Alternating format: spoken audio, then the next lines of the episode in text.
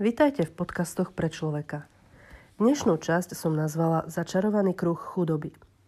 Nedávno som sa na stretnutí so školákmi rozprávala o tom, či si chudobní ľudia môžu za svoju chudobu sami.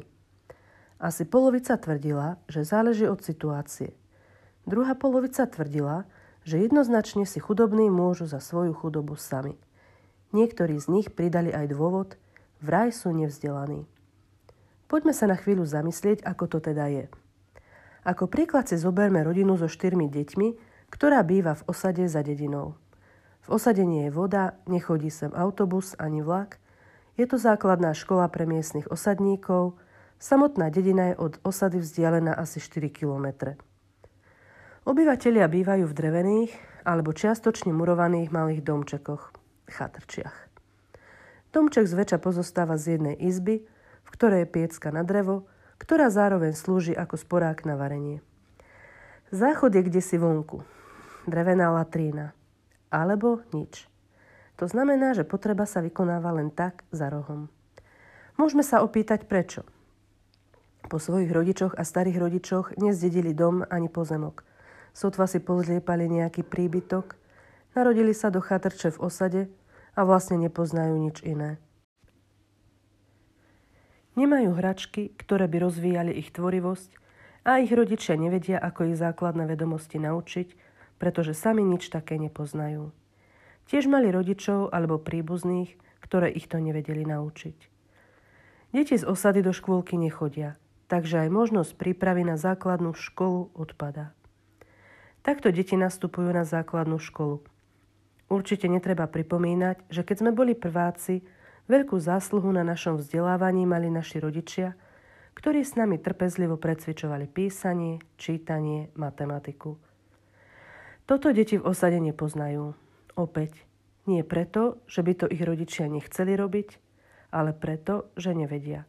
Nemajú odkiaľ vedieť, pretože sami nezažili. Deti nemajú doma podmienky na to, aby si sadli k stolu a pripravovali na vyučovanie.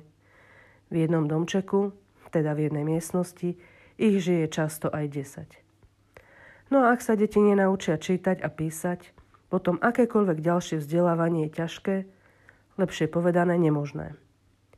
Deti vychodia školu, lebo je povinná, ale výsledok ich vzdelávania je takmer nulový. Bez vzdelania je možnosť zamestnať sa veľmi malá a povedzme si pravdu, aj vzdelaní Rómovia majú problém zamestnať sa.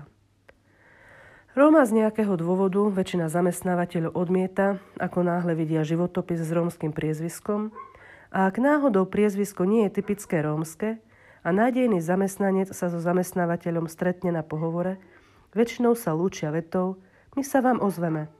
Samozrejme ide o zdvorilostnú formulku, z ktorej sa dá vyčítať sorry, Rómov nezamestnávame.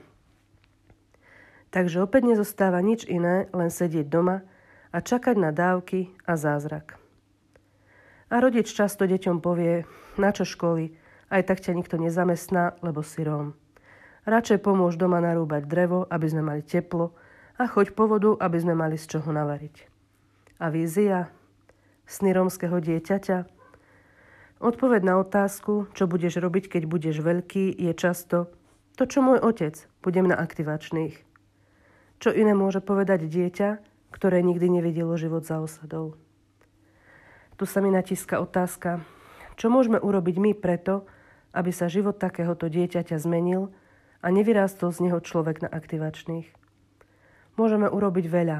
Existuje mnoho overených postupov a metód na to, aby sme narušili začarovaný kruh takejto generačnej chudoby.